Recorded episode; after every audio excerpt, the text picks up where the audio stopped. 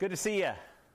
We're going to be in Matthew 20 today. If you got your Bible, if you want to turn there or on your phone, that would be great. We're looking at these uh, parables.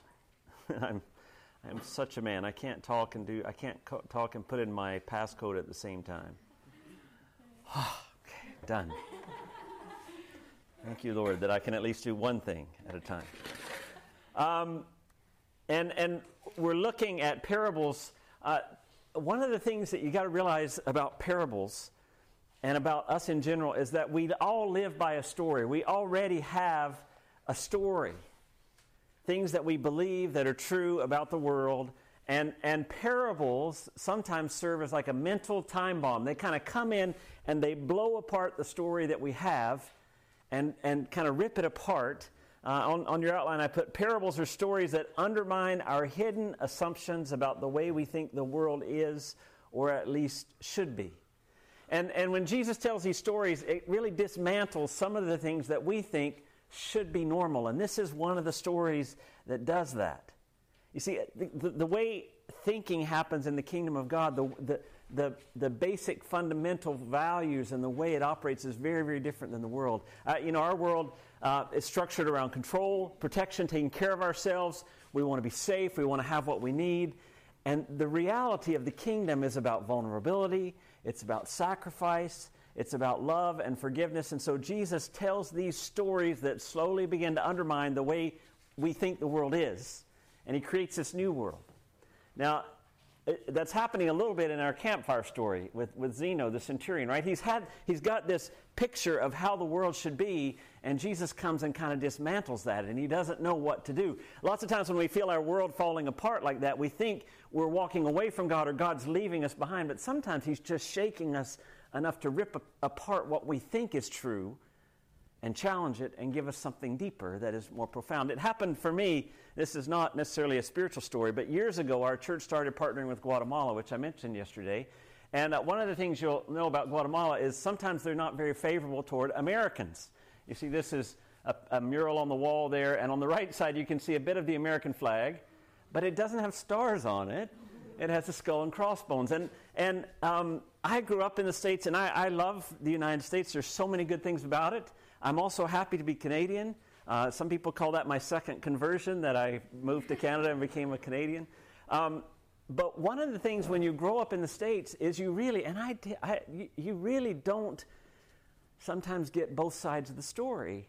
So my understanding from growing up in the States was that we were, we were the best country in the world, and we just helped people all around the world. I went to Guatemala with our team, and we're walking through the, the National Palace on the first day, and the guy who heads the mission is a teacher. He tells stories, and he's telling the story of the Guatemalan Civil War. And he makes this comment that I just didn't believe. And he said, he said, yeah, Guatemala had this uh, elected president, and because he was tending toward the interests of the poor in what was seen from the, the from, from the United States uh, perspective as more of a socialistic, communistic type of thing, there was a CIA plot to overthrow the president, and he was assassinated. Now, as an American, I said, that's the most foolish, idiotic thing I've ever heard. But when I came home, I started reading about it, and, and I started looking at information that's available, and it's true. You, you can trace the record, and all of a sudden, my world started getting ripped apart a bit. These things that I had believed and that I'd held to had, were challenged. And I started reading about uh, there's a guy in, in, in uh, El Salvador, Oscar Romero, who was a Catholic priest, doing the same kind of stuff, serving, working with the poor, trying to be the, the, the hands and feet of Christ. And, and the things that are happening from the American standpoint in, in El Salvador at that time were horrible. And all of a sudden, I felt my, my little world that I, my story that I had grown up with crumple. Now, I, I haven't, you know, the Antichrist is not the United States. I'm not saying that either. I'm just saying we all have those stories that we live by. We all have these assumptions, and they have to be challenged and deconstructed sometimes. And that's a painful process. Well, our story today, The Great Reversal, is a story that I think the church needs to hear very loudly because it rips apart so much of how we tend to operate. So I'll just read Matthew 20, 1 to 16 and then we'll kind of work through it. For the kingdom of heaven is like a landowner who went out early in the morning to hire men to work in his vineyard. he agreed to pay them a denarius for the day, and he sent them into his vineyard. About the third hour, which would be nine o'clock in the morning, he went out and he saw others standing in the marketplace doing nothing. And he told them, You also go and work in my vineyard, and I'll pay you whatever is right. And so they went. He went out again about the sixth hour and about the ninth hour and did the same thing. And about the eleventh hour, he went out and he found still others standing around. And he asked them, Why have you been standing here all day long doing nothing? Because no one's hired us, they answered. He said to them, You also go work in my vineyard. And when evening came, the owner of the vineyard said to his foreman, Call the workers, pay them their wages, beginning with the last ones hired and going on to the first. And the workers who were hired about the eleventh hour came and each received a denarius. So when those who came who were hired first, they expected to receive more, but each one of them also received a denarius. And when they received it, they began to grumble against the landowner. These men who were hired last worked only one hour, they said, and you have made them equal to us who have borne the burden of the work and the heat of the day. But he answered one of them, Friend, I'm not being unfair to you. Didn't you agree to work for a denarius? Take your pay and go. I want to give the man who was hired last the same as I gave you. Don't I have the right to do what I want with my own money? Or are you envious because I'm generous? So the last will be first, and the first will be last. Now, I, I want to start again by looking at, at the parable itself. He starts, the kingdom of heaven is like. Like for us, we start stories by saying, once upon a time, right? And the disciples by now were beginning to realize when Jesus starts with that phrase, the kingdom of heaven is like, or the kingdom of God is like this, he's, he's going to tell us something. He has this, it's a verbal cue that he's starting to teach about something. And like always, his stories connect with real life. This is, this is a very um, clear situation, something that everybody can understand. In his culture, not so much in, in, in North America, we have, you know, you get a job and you get up and you go. But in other countries, third world countries, very often, if there's no work, men would get up in the morning, they would go to the central square, and they would wait for the landowners to come and hire them for the day. And so uh, the owner of the vineyard would, would need, he would have permanent servants to work in the vineyard, but, but the way, I don't know how many of you have ever grown grapes, me neither, but I'm going to sound like an expert. They tell me, Google, Dr. Google tells me, that there is a small window when the sugar content in the grape is just right and you want to harvest it at that window. So when that day or two or three days came, the owner of the vineyard would go down to the center of the village and he would hire a bunch of extra workers and bring them out because they wanted to get the harvest done that day. And if halfway through the day it looked like they couldn't finish, he'd go get some more. And that's exactly everybody that, that's hearing this story realizes this is this is what happens. And he goes early in the morning. And, and he, he, he says, I'll give you a denarius if you work all day. That's a typical day's wages. It was a normal thing. Everything about this was normal. I'll pay you a denarius. And then he goes at, that's at 6 in the morning. He goes at 9, he goes at 12, he goes at 3, he goes at 5 in the afternoon. And with all of them, he says, well, with the 9, 12, and 3, he says, I'll pay you whatever's right, what's fair. Okay, sounds good? And with the 5 o'clock people, he just says, just go work. He doesn't even mention he's going to pay them. They assume they're going to get something, but it wouldn't be much, right? Now, what, what you got to realize about the story, though, is it also shows an owner with an agenda. As he returns to the area, things change. He, he says, I'm going to give you denarius. And then he says, each time throughout the day, I'm going to give you what's right or fair. But where you see that he's really got an agenda happens in verse 8. When evening came, the owner of the vineyard said to his foreman, Call the workers and pay them their wages, beginning with the last ones hired and going on to the first. Now, how many of you have that person at your job or in your family or at the family reunion that can never leave well enough alone. They know there's a topic that's going to upset everybody in the room, and they just have to bring it up. You, guys know those kind of people? They are the instigators. They're the ones, when they show up at Thanksgiving at the family, everybody's like, oh no, it's going, something's going to happen, right? This is the owner. Do you realize he could have said to his servants, call all these people that have worked for me all day, call the guys who showed up first, let them get their denarius and go home. And then the guys that showed up later will get their denarius and go home, and nobody will be the wiser. He could have gotten exactly what he wanted, which was to pay every single person a denarius, and there not been any conflict at all. But that's not what he did. He brings the last first. the people that only worked for an hour, and he gives them a full day's wage. And so, as the text says, the people who started were like, woohoo! We worked 10 times more than those guys. And, and we're going to get 10 denarii, which is an awesome day's wage. Well, when they get there, they only get it. He's stirring the pot. He's, he's, he's upsetting them because there's a point. Now, if you look at the text, the last verse of chapter 19 says, Many who are the first will be last, and many who are the last will be first. And then halfway through the story, Jesus says, Call the last workers first, and the first workers will be last. And then at the end of the story, Jesus says, So the last will be first, and the there's a, there's a theme. Anybody pick up on that theme in those three verses? He's doing this on purpose. Everybody's upset. Now, now it brings up, and this is the whole point of the story, I think, it brings up the issue of fair. Now, if just to play the story out in today's society, imagine you need a roof on your house because a hurricane is coming the next day.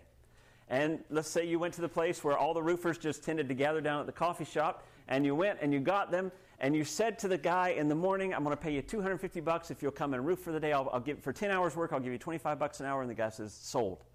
So he goes. And then you realize he's never going to finish. So you go all day long, same kind of thing. And then, you know, at 5 o'clock in the afternoon, you realize there's still just a bit more. You grab a few more guys, you throw them on the roof. And then at the end, you pay the last guy 250 bucks and work all the way up. Do you see the dynamics there? The first guy is going to say, That's not fair. That's the issue. We, and, and, and I think, too, even when I read the story, I feel a little uncomfortable with it. Right? Because I, I mean, I know me well enough to know I, I, would, I would be, I'm an early riser and I'm, I'm a keener. I want people to like me, so I would have gone first. And then when the last guy showed up, I would have thought, I'm going to get lots more. I would have been miffed in this story. The issue of fair would have really bothered me. And it's really, it is legal. He, he's, he's not doing anything illegal. It's his land. It's, he's made the agreement with the people, but there's just something that unsettles us about it. And I think in this story, we can begin to see some things. We can begin to see what the story says, first of all, about God. We'll get back to the idea of fair at the end. But first of all, what, what does this text teach us about God? And the story reminds us of what I'll call the rights of the owner.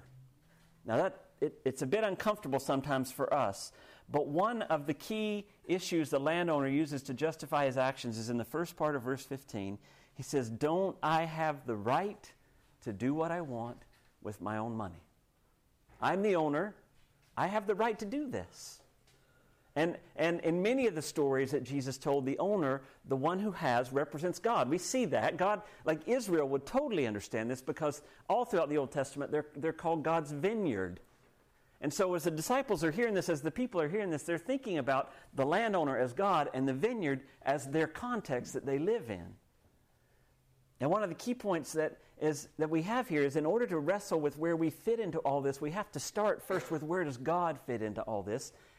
And the point of our struggle with fair comes back to the point that God is the owner of the field, just like we said yesterday. He says, Didn't I give you what I promised?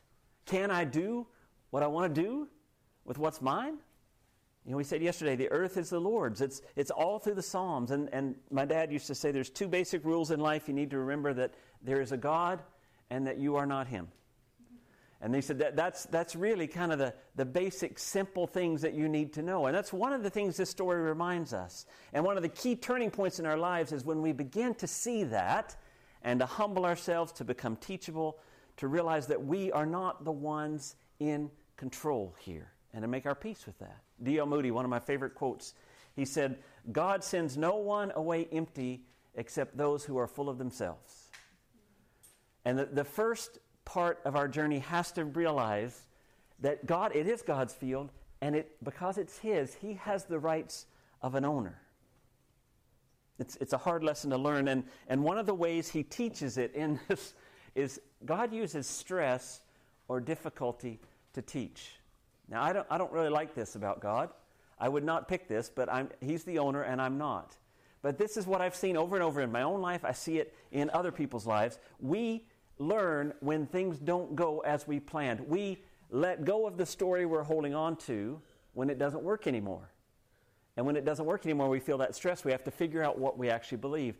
I'm going to show you a very spiritual slide. You ready for one? Very. This is this slide is incredible spiritual meaning for me. You ready? I love a Snickers bar. Packed with peanut Snickers really satisfies, right? Um, when I was in college, I went on an 18 day backpacking trip with a group of 10, 10 other people, and it was called the Discovery Wilderness Program. And they put us into the woods, and we backpacked, and we read maps and compasses, and we did rock climbing and, and uh, canoeing. And, and um, the whole point was it's kind of like an outward bound trip. It was kind of like a come face to face with who you are. There was a spiritual component to it. The university I went to had this uh, as, as part of it. But you got two food rations, one on the first day, and you split it between the 10 of you, and, and halfway through, you get another food ration for the last nine days. Well, in the first one, there were 10 of us, and one in our food rations was 10 Snicker bars. So one of our days, we all sat down. We had it was awesome. So the next ration, we, we, saw the bag of Snickers bars. Somebody threw it in their backpack, and we looked forward to it. We had a really hard day, and we finally said, "You know what? We've had the hardest day ever. Let's have the Snickers tonight." And we got there, and guess what? There were nine Snickers bars, and there were ten of us. And of course, what do you think the first assumption on most people's who ate the Snickers? You know, who, who was carrying these? Somebody had these in their pack, and they snagged one of them. What I didn't know then was that was part of the program. What they wanted to do was inject a little stress into the group and see how you would resolve it. Now, I think it was manipulative and cruel, and I mean, it's a lot easier to pack the bag and send it with somebody else than to open your bag and see only nine. But the thing that was hilarious was we, I, will never forget the night we finally said, well, we, we had to kind of go through that process as a group. Did you eat it? I didn't eat it. I really, are you lying? You know, and finally, we said, okay, the only fair thing is everybody cuts a little chunk off their Snickers and gives it to the to the tenth person. The funny thing was, the tenth person got like a Snickers and a half. and you all wish you, you, learn a lot through those things. But I, I tell you that because the stress is when you learn. And sometimes God allows stress and difficulty. Sometimes He calls the last workers first and gives them the full day's wage to inject stress into a situation to unsettle us. He creates a tension. And I mean, all the best teachers do that, right? The best teachers create something in us. They challenge the way we think. They make us uncomfortable a little bit. They engage us emotionally. They do these things that create these, these emotional waves and this stress in us to help us learn and think differently. That's why pain and difficulty are often periods of growth in our life. So, God is the owner. God uses stress to teach, but He also is incredibly generous one of the key lines of the story at the end, and that's a great song to end with. Come to the altar. Are you envious because I'm generous? Are you mad at me? I did exactly what I said I was going to do for you. I was completely fair. There was no surprises. But are you mad at me because I'm generous? He has the right to do. You know, the landowner tells us some things about himself in the story. He has a right to do what he wants to with his own stuff. He's going to be just and fair. He tells all the people, except the last group, that I'll pay you what's fair. And he's generous.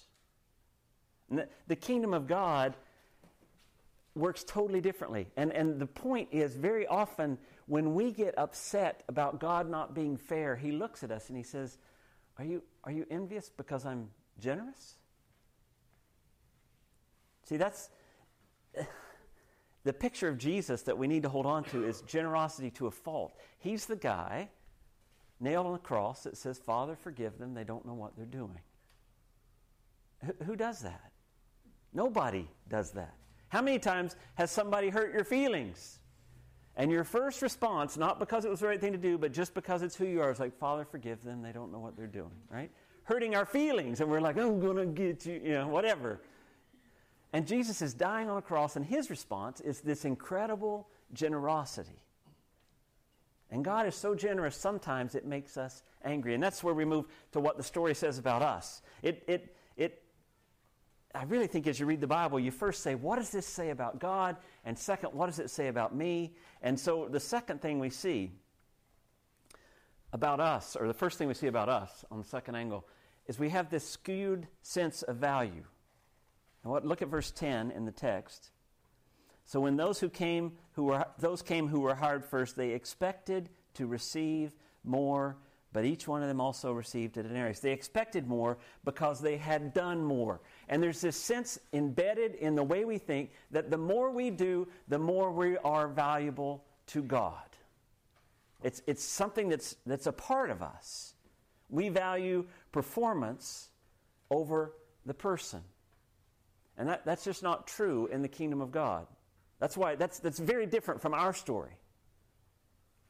One of the things I hear all the time, I'm, I'm ragging on Americans today. I'm sorry if you have ties there. One of the things I hear all the time in the United States is when we're talking about medical care, because Canada has the worst system, according to them.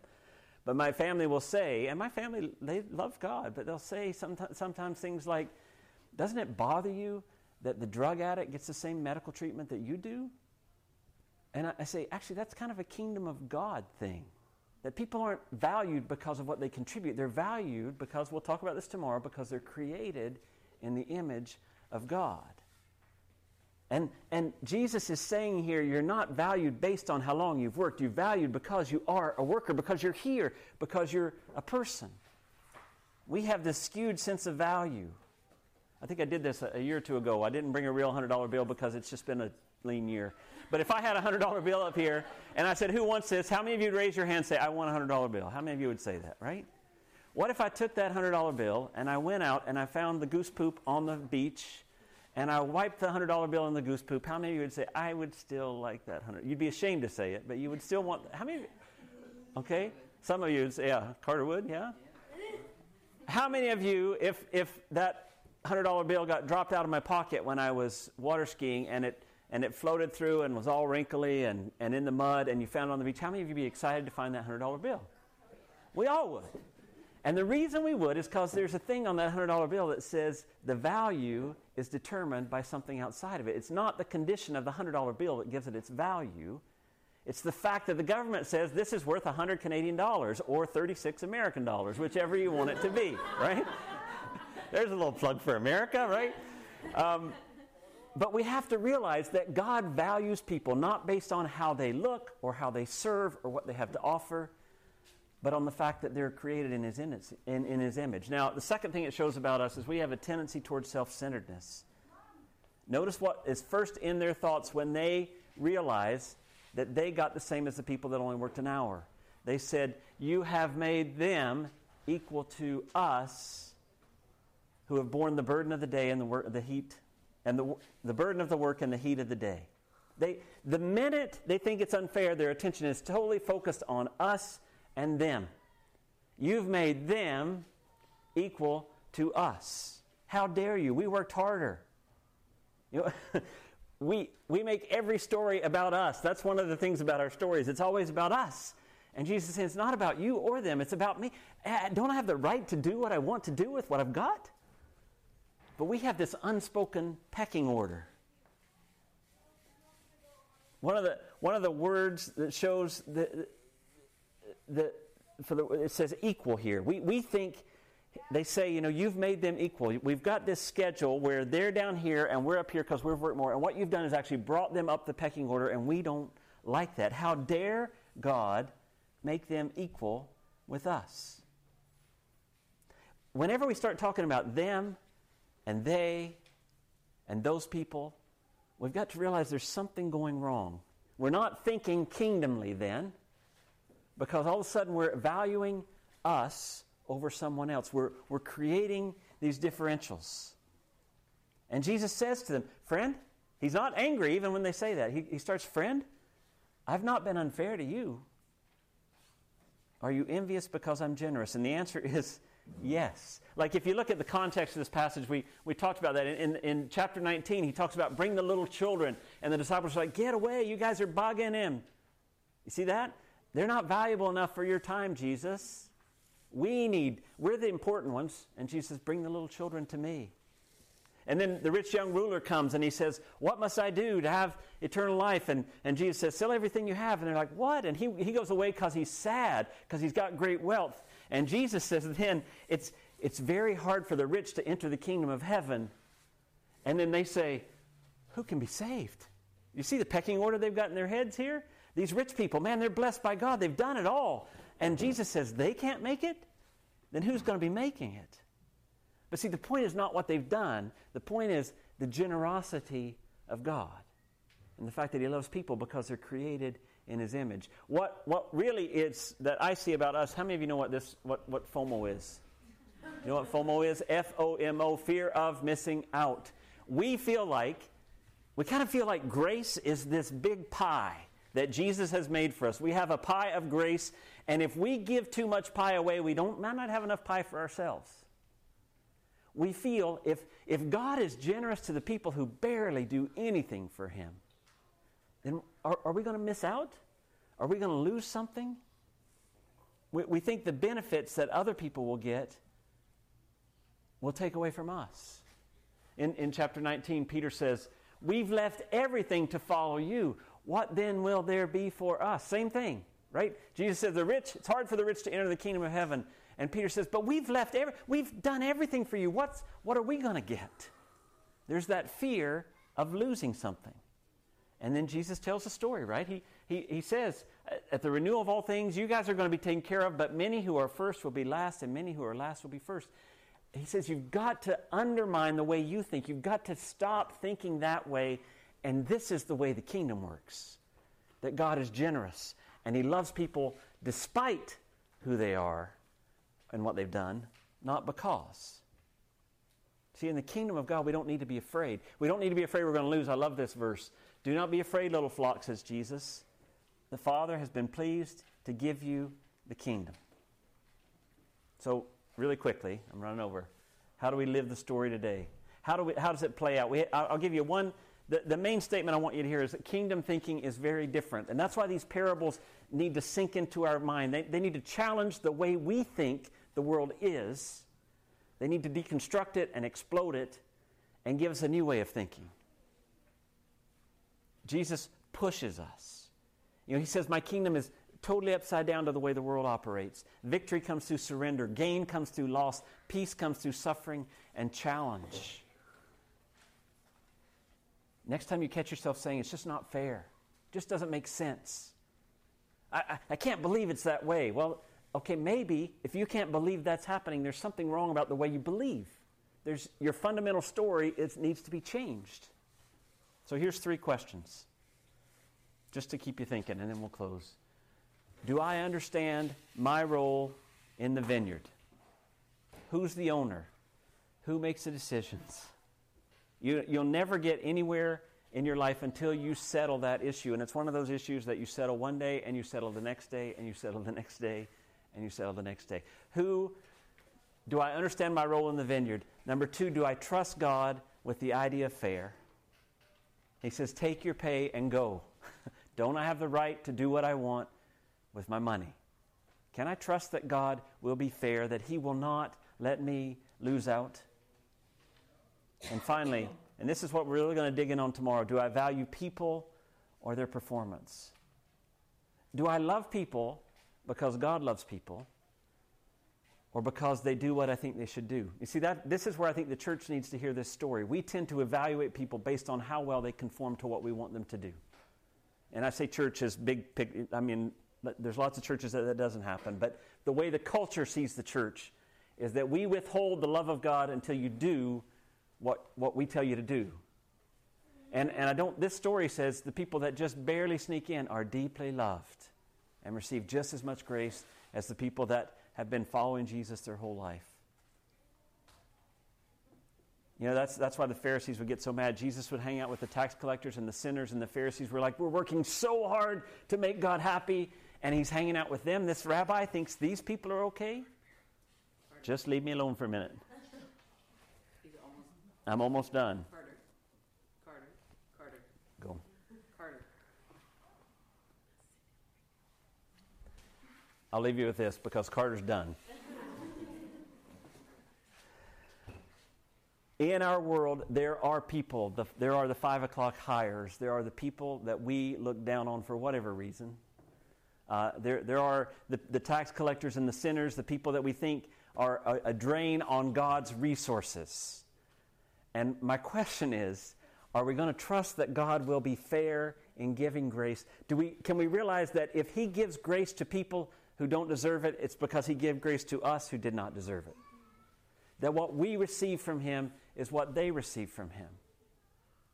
And when we love people, all people? And uh, this, this has huge implications into every relationship you have. Because you don't have to control it or fix it, you have to love the way God loves. Let's pray. God, we, the story, if we really let it sink in, I think explodes a lot of the way we just normally think. And we'd like to leave it as just a cute little story that Jesus told that upset the Pharisees. But I pray that you would let it undermine the false stories that we live by every day, that you'd let it challenge us and make us think about your grace and your love. And as we prepare for tomorrow, where we're talking about why you love people, all people, help us to, to have open hearts to what you'll be teaching us tonight, today, tomorrow morning, all throughout this weekend, and help us to take the truth of your story home and live it out. In Jesus' name, amen.